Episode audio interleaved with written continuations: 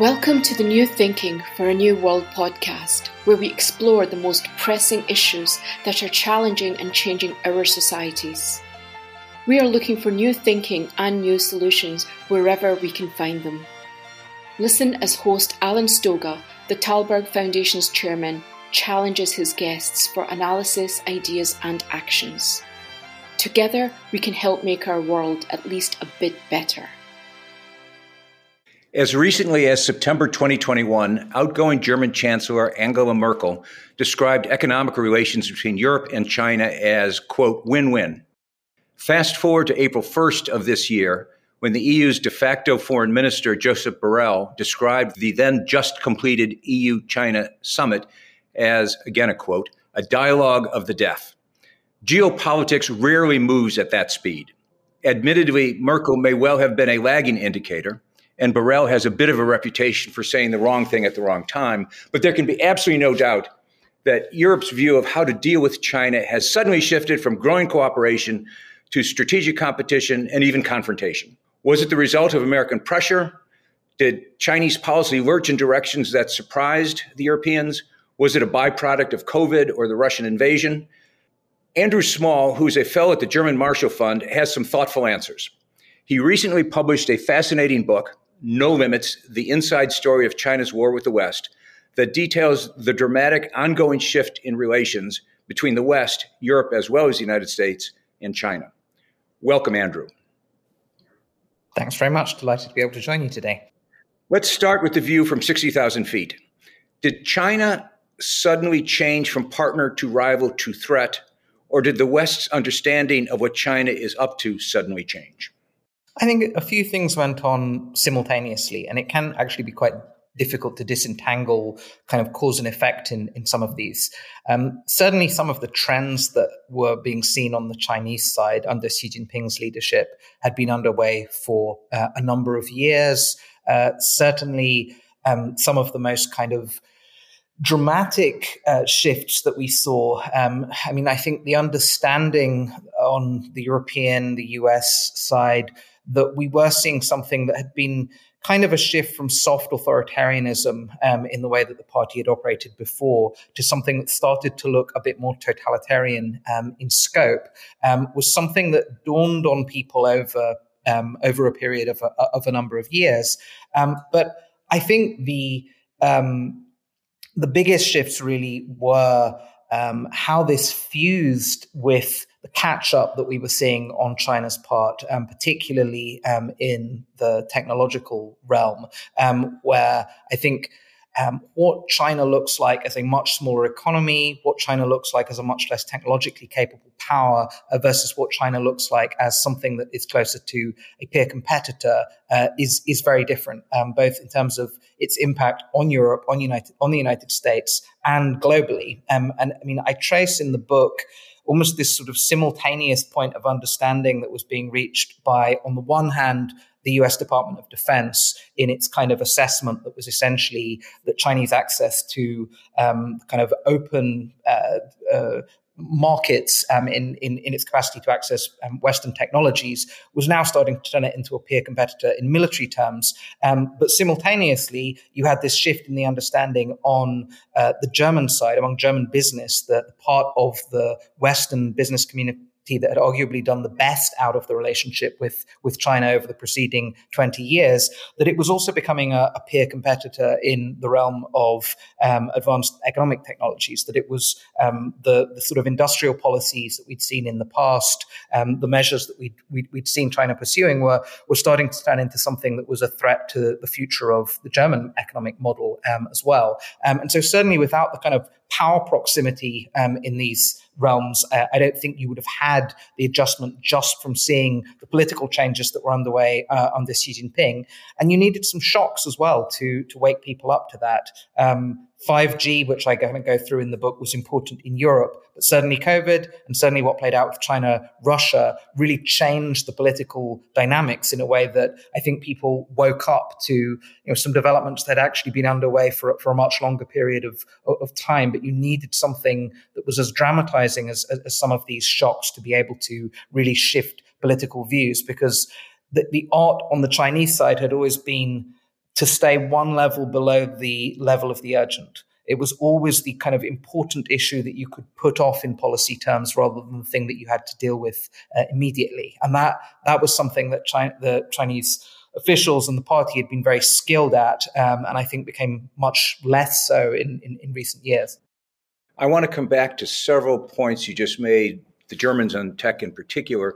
But at, towards the end of the book, you summarize the case for a fundamental shift in Chinese thinking. And there are four elements to your summary. One is that the CCP is clearer than ever that it is in an ideological war with the West.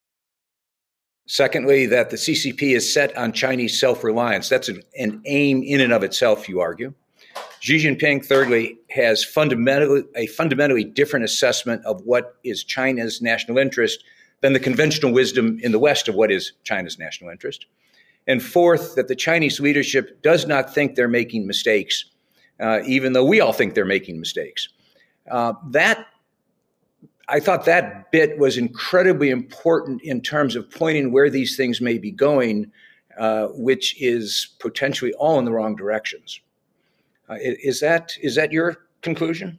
That's a, a, a very nice um, summary and a, a, a, very good distillation of, of, of some of the, the, the thesis part of, of, of, the book. Yes, I mean, I think after the book came out with the party congress, 20th party congress, um, which tended to be uh, even more confirmatory of, of, of, some of these trends. Um, the I, I, think, I mean, I highlight simultaneously at the end, there is more of an understanding, I think, as a result of the Russian invasion about uh, how acute some of the vulnerabilities on the Chinese side still are. Um, we've seen that with the recent US export controls um, on advanced node semiconductors.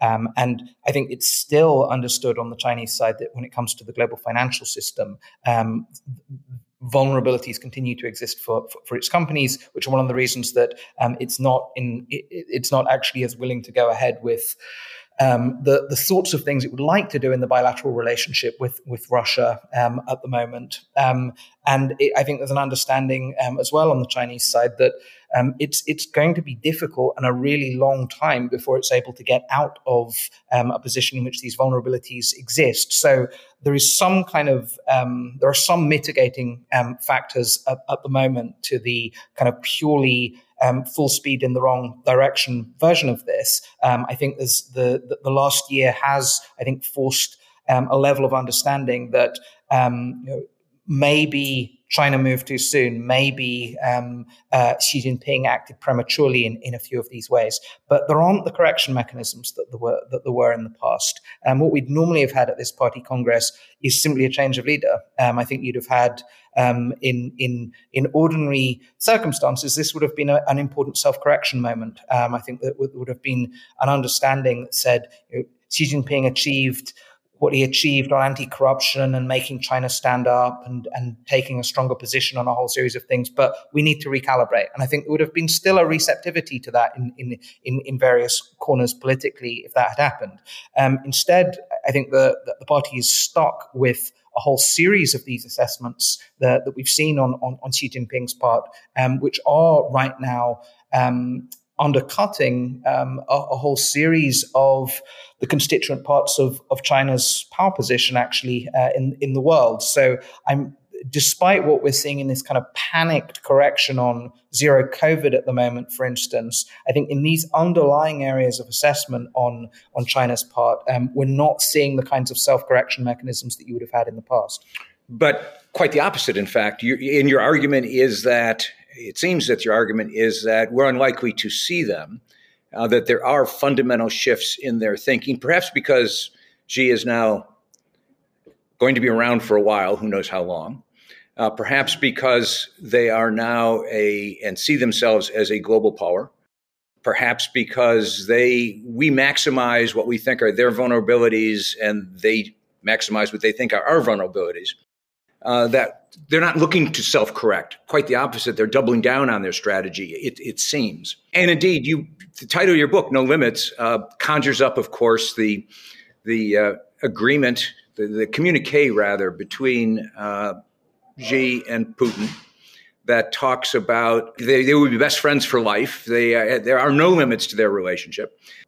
I mean, I trace in the book that there was this kind of debate that played out even after the financial crisis, uh, the global financial crisis, that was this question of assertive now or assertive later. Um, for those in the system that thought, actually, the West is weak, more vulnerable, um, uh, ripe for exploitation in a whole series of different ways. Um, now or the years ahead are time to stand up for China's interests differently. We, we, we haven't done that uh, in a way that is commensurate with China's power position. Um, we have to reflect on the different power realities that, that now exist.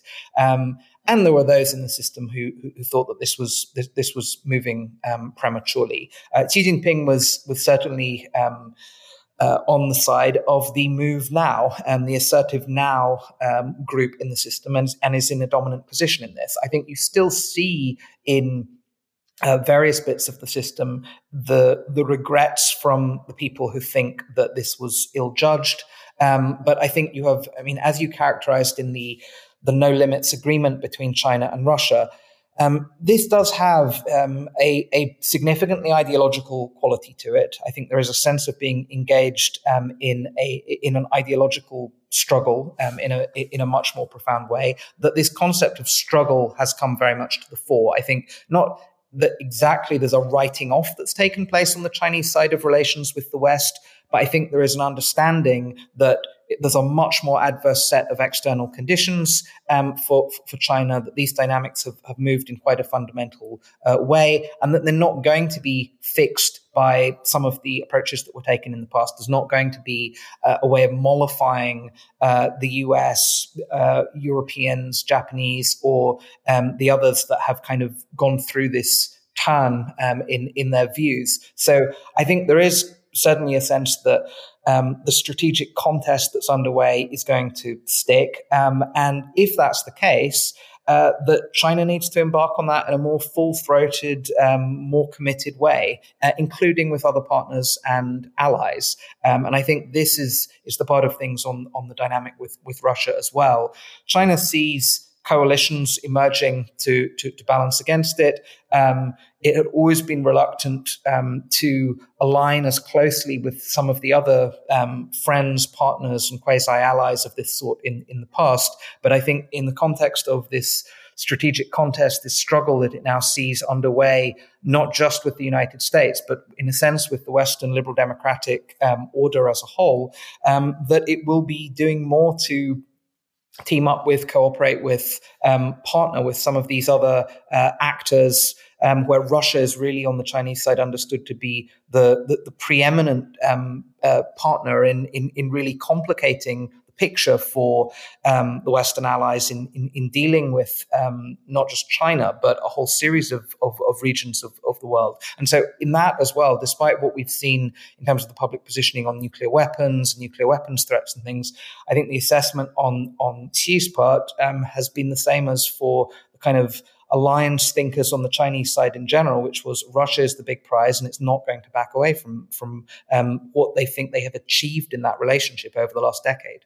Well, as you point out in the book, there is a long history of a relationship with Pakistan, which is quite different in terms of what you or I might call an alliance. We tend to think of alliances like NATO, uh, like what we're trying to do in South Asia, Southeast Asia rather, um, as more formal, organized, treaty based, rules based perhaps coalitions the Chinese seem to be headed in a different direction. As you said, they are cobbling together something. We wouldn't typically call it a coalition, uh, but maybe it's a maybe it's the the 21st century version of what we did in the 20th century. I think there are points where we're um, conditioned to think about this just as a mirror of the way that we do things. Um, and that certainly comes to this kind of alliance model question. Um, I think on the Chinese side, the thinking is do not be stuck with some of these treaty commitments, but can you come up with a version of um, how you augment and deepen military intelligence and economic ties with a whole series of different countries that can um, uh, augment your power position in the world in a whole series of different ways. And that this is very different from, from, from where China was in the past because it was unnecessary. If China didn't want a global network of military bases, it didn't need partnerships of this nature. There's a different kind of power projection that we're, we're now seeing from, um, from China and, and, and, and, a different power position that it, it finds itself in. And this is still a kind of experimental process. I mean, I, I go back to Pakistan um, in, in this book, partly because it was something that some of the Chinese alliance strategists started holding up as a model. And I'd been going to Pakistan for a number of years, and you know, normally it would be the South Asia people that you'd find showing up there um, for, for, for obvious reasons from from the Chinese side, the South Asia hands.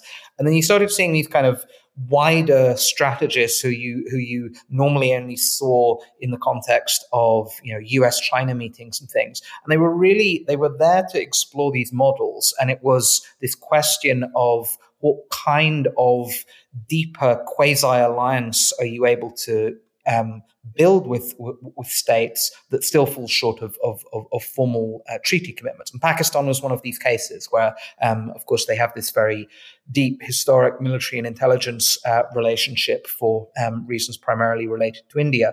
But it was something that they were looking at as as, as a model in, in in other cases as well. And I think we make the mistake of thinking that because these relationships are not alliances, um, that they can't profoundly affect the strategic, including military context in which uh, we're, we're operating. Um, the Russia China relationship was misread for a number of years because the limitations and mistrust seemed to be the defining feature of it.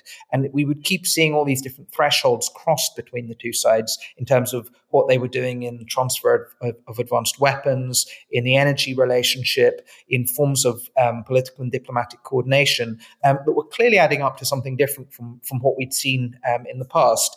Um, and the No Limits partnership, to me, was a sort of subset of this wider strategic rebalancing on, on, on the Chinese side um, that, that says, in context of this kind of wider struggle with a liberal democratic coalition, you know, again, preeminently the United States, but not just the United States, um, we will need to work with a whole series of these other actors, some of which they they may have understandably de- been dismissive of um, in in the past. It's not the same potency of a coalition that China is able uh, to assemble, but it kind of an incredibly complicating. Um, set of uh, implications for U.S. policy for the West um, in in a whole series of different regions, and the Russia uh, relationship, I think, is on the Chinese side understood to be a game changer, not just in the bilateral piece of it, but how it what it does in terms of the handling of third countries as well. I have the the line from uh, Hu Xijin um, about.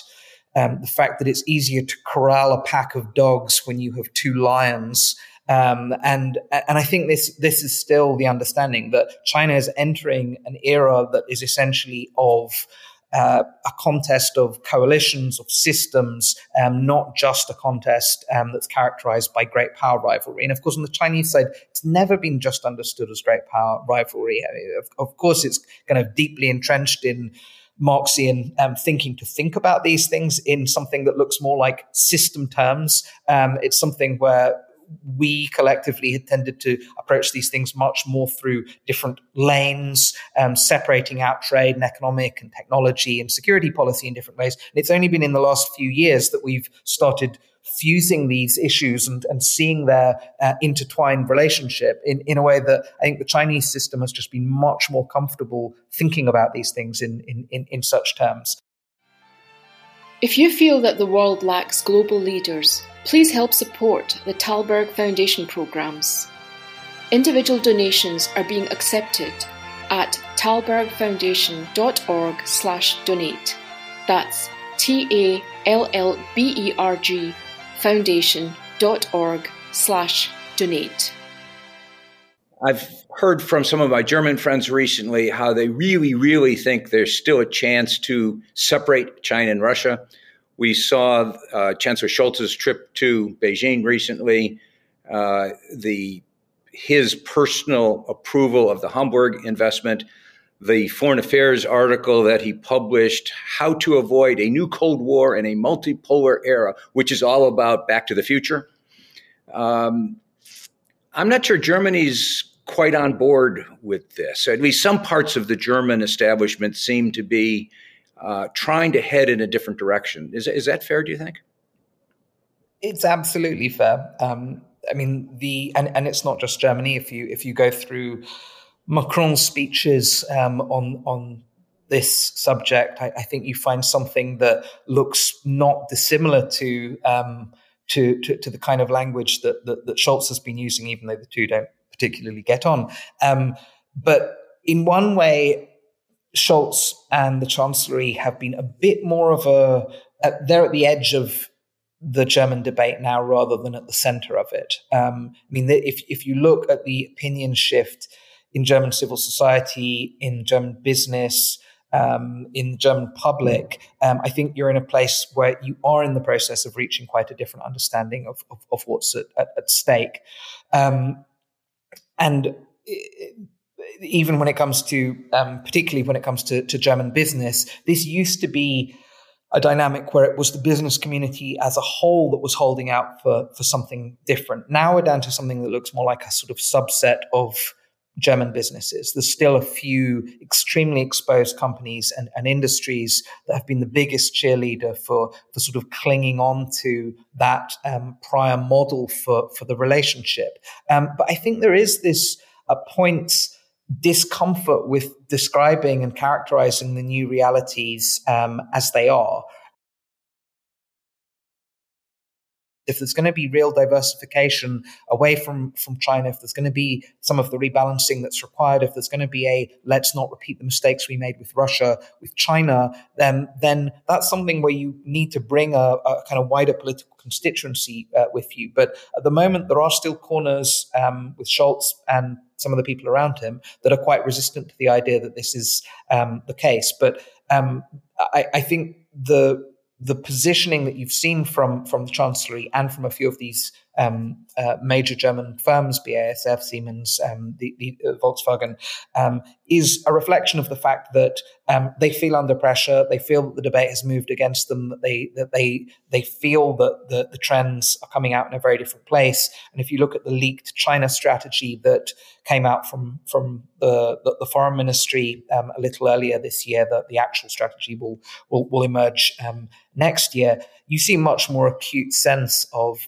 the, the, the kinds of steps that are going to have to be uh, required to be able to to deal with with the China phenomenon as it is, rather than the one that I think they would uh, wish it to be. But I mean, lastly on this, I think the, the there are hopes about what China can do vis-a-vis Russia that are also um, in some cases they're sold as a sort of geopolitically sophisticated hard-headed realism. We can you know the, the, our biggest security challenge now is russia and we can get the chinese on board. And so you know, maybe we have to um, construct a relationship that makes this possible. And and and Tinkerbell. I mean, it literally is Tinkerbell. If we just wish hard enough, it'll be you'll be alive, Tinker. If we just wish hard enough, the Chinese will see the error of their ways in supporting the Russians and solve this silly war. I've, I've had them say that to me, literally in almost in those tours, without the Tinkerbell reference. Yeah, and that's that, that that's the problem with this. It's not hard headed or realistic um, or pragmatic to go into. Um, uh, to, to be dealing with China on its relationship with Russia on the assumption that there's anywhere that one can get by way of them putting pressure that will translate into changes in Russian policy on anything. So I, I think it is exactly as you characterize it. I, I think there has been this, uh, that there are still corners in, in Europe that have not fully um, adjusted to the new realities, including ones as important as um, the Chancellery up the road from here. Uh, let's go back to tech just for a moment. You've already mentioned uh, Huawei 5G on the one hand, uh, U.S. chip policy on the other hand, and clearly tech is incredibly important to whatever future relationships evolve. Uh, Eric Schmidt has argued that, at least in AI, uh, China is now a full spectrum competitor. Uh, in other sectors, they are probably in the lead. Huawei is an example of a pullback uh, or pushback. I don't know if it's push me or pull me. Um, but is it too late to stop the Chinese from becoming a dominant technology player? Um, I mean, I think what you've seen in a couple of these sectors what's going on with semiconductors now, what's gone on uh, in telecoms is that it's not actually too late. I mean, of course, China is going to be a significantly more capable technological power, um, but there are these sectors in which they are well aware of the vulnerabilities that continue to exist, the external dependence that still exists, and the fact that despite having sunk prodigious sums of money um, into, um, for instance, um, advanced semiconductor um, uh, design, everything they've tried to do with the chip industry, there are still areas in which they significantly lag. Um, and when you go around and do the the map of um, uh, the supply chain things, there are there are areas where the measures that we are now seeing with the new export controls um, for, from October uh, represent a real blow for, um, for, for their capacity to, to, to put themselves in in a certain place with with ripple effects across.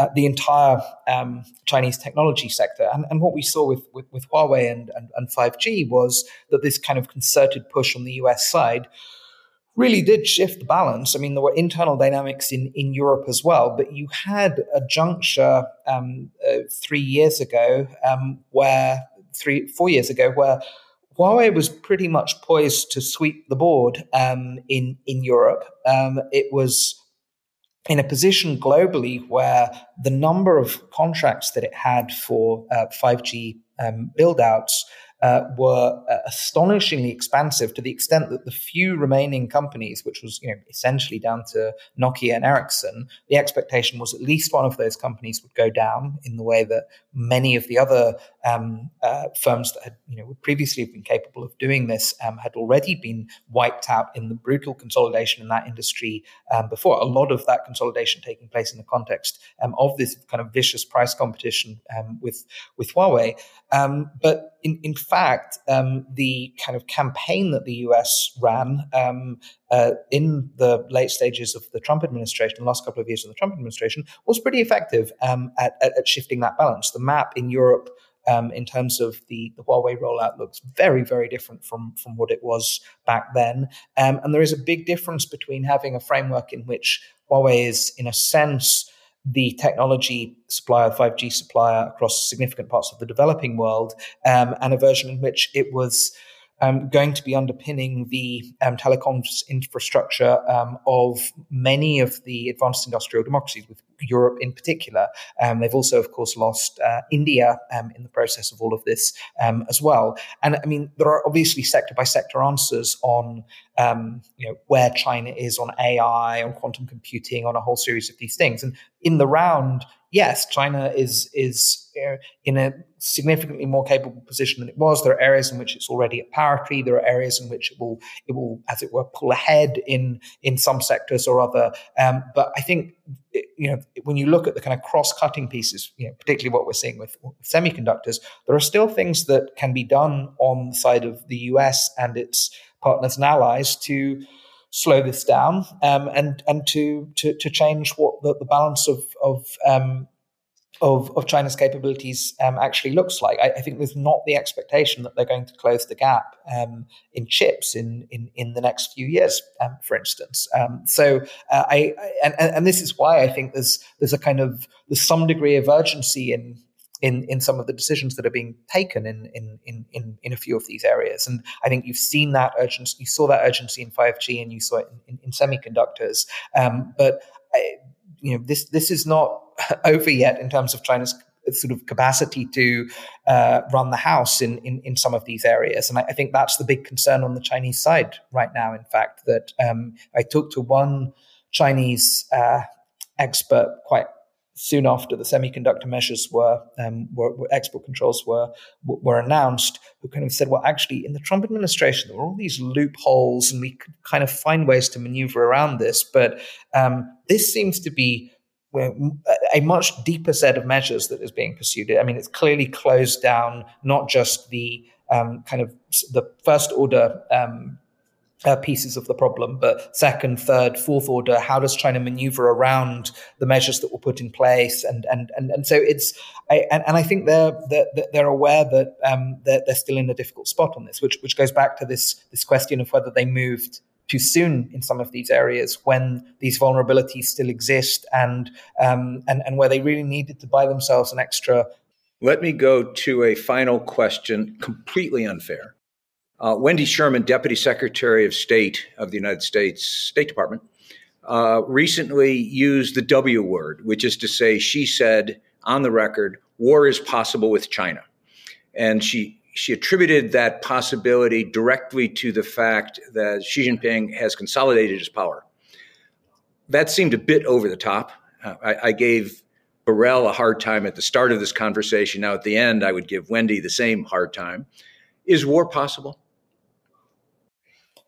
I think it's possible. I think the question on Taiwan, in, in I mean, there's, there's, there's huge kind of analytic battles on this question right now that you see in the US uh, expert community on on this because there's there's obviously been a shift. I mean, the underlying issue is that depending on how you choose to date it, 2027 or um, uh, or, or, or, earlier, um, there is a juncture in which there are um, there are uh, there are steps that the Chinese can take, PLA can take, that, that, they were not capable of before when it comes to an invasion of Taiwan. Um, and that's something where if you're only then in the position of, of assessing um, not can China do this, but does Xi Jinping see fit to do this? Does Xi Jinping think it's it, it, makes sense to do now? Then obviously it creates a much higher level of anxiety about um, you know whether there's adequate preparation